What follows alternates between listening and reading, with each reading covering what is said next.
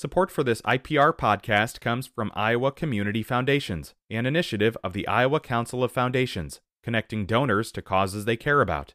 Details on the Endow Iowa Tax Credit Program at communityfoundations.org. Today is Monday, February 20th. This is Here First from IPR News. I'm Michael Leland.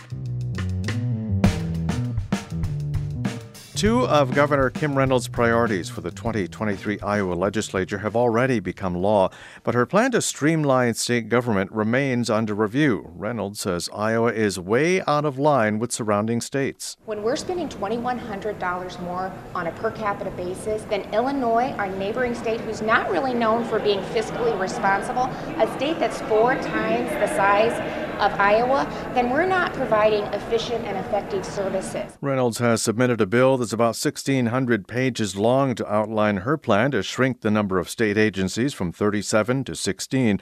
Lawmakers have begun holding subcommittee hearings on parts of the plan. Critics of some of the proposals say Reynolds is trying to centralize more power in the governor's office.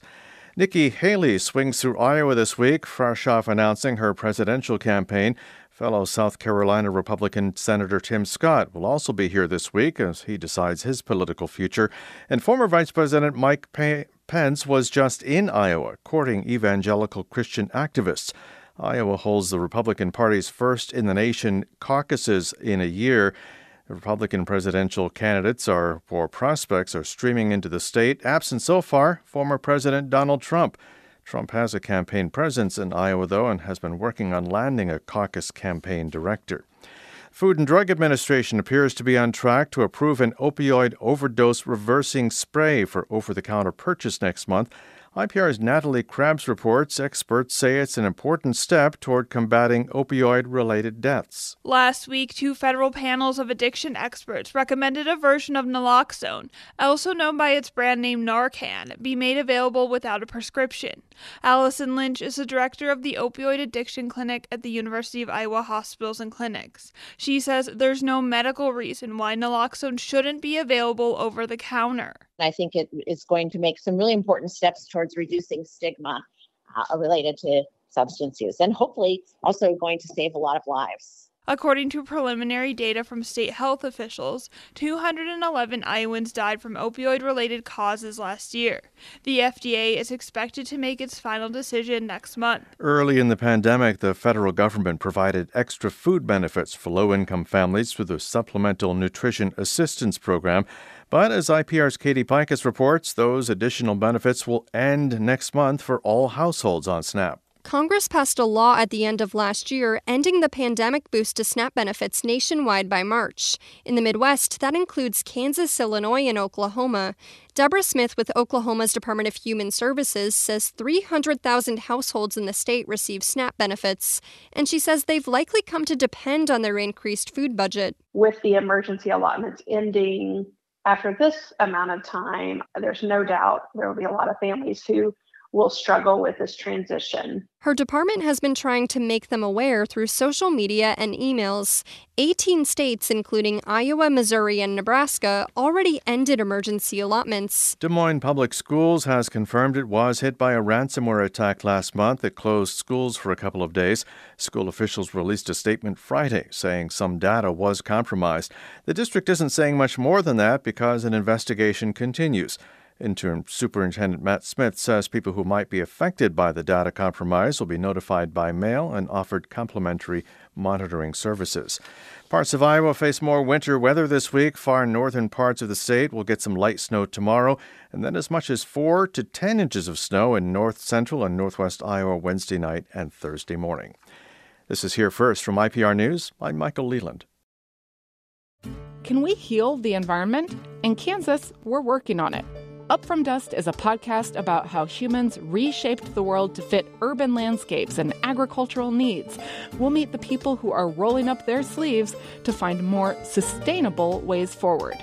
Listen to Up From Dust from KCUR, part of the NPR network. House Republicans are proposing new restrictions on carbon capture pipelines, and lawmakers are advancing part of Governor Kim Reynolds' wide ranging health care bill that would create obstetrics fellowships and give state funding to anti abortion pregnancy centers. IPR state government reporter Katarina Sostaric is here to talk about all that. Hey, Katarina. Good morning, Michael. It is the second legislative session in a row that lawmakers are talking about the three carbon capture pipelines being proposed in Iowa. There's a new bill out from House Republicans aimed at addressing some Iowans' concerns about these pipelines. What's in it? Well, the bill draft that was released by House Republicans late last week would require pipeline companies to get the owners of 90% of the land in a pipeline's path to voluntarily agree to have that pipeline cross their land before the state could authorize the use of eminent domain to access land from unwilling landowners. It would block the state from issuing construction permits for the pipelines until federal regulators have completed new safety rules for the pipelines. And pipelines that cross into multiple states would also have to get permits approved in all the other states before Iowa could allow them to use eminent domain. There have also been several bills filed by a Republican in the Senate that seek to limit the use of eminent domain for the carbon pipelines. Now, last year, proposals to address landowners' concerns about eminent domain use for carbon pipelines didn't pass. Will any of these bills pass this year? It's really hard to say, but it's looking more likely this year because the bill in the House has 22 co sponsors, including House Speaker Pat Grassley. Republican Representative Steven Holt is leading the charge on this bill, and he says he's not against the carbon capture pipelines. He's just very concerned about the use of eminent domain for these projects. Even if this bill does make it through the House, it's not clear if the Senate would pass it. And then it has to go to Governor Kim Reynolds, and she's been a big supporter of the carbon capture pipelines because the biofuels industry says that they're needed to keep Iowa's ethanol plants going.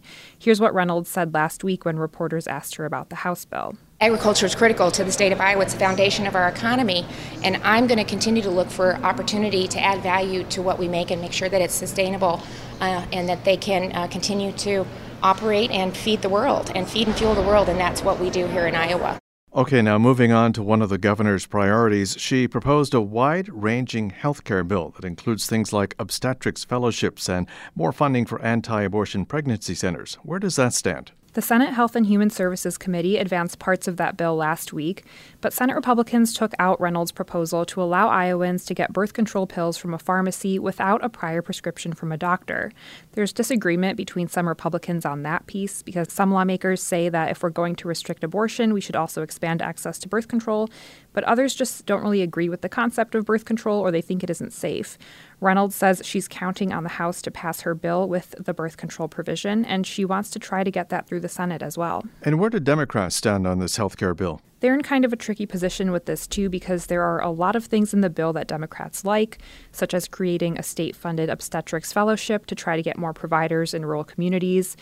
The bill would also establish paid parental leave for state workers who have a baby or adopt a child, and they support expanding birth control access as well.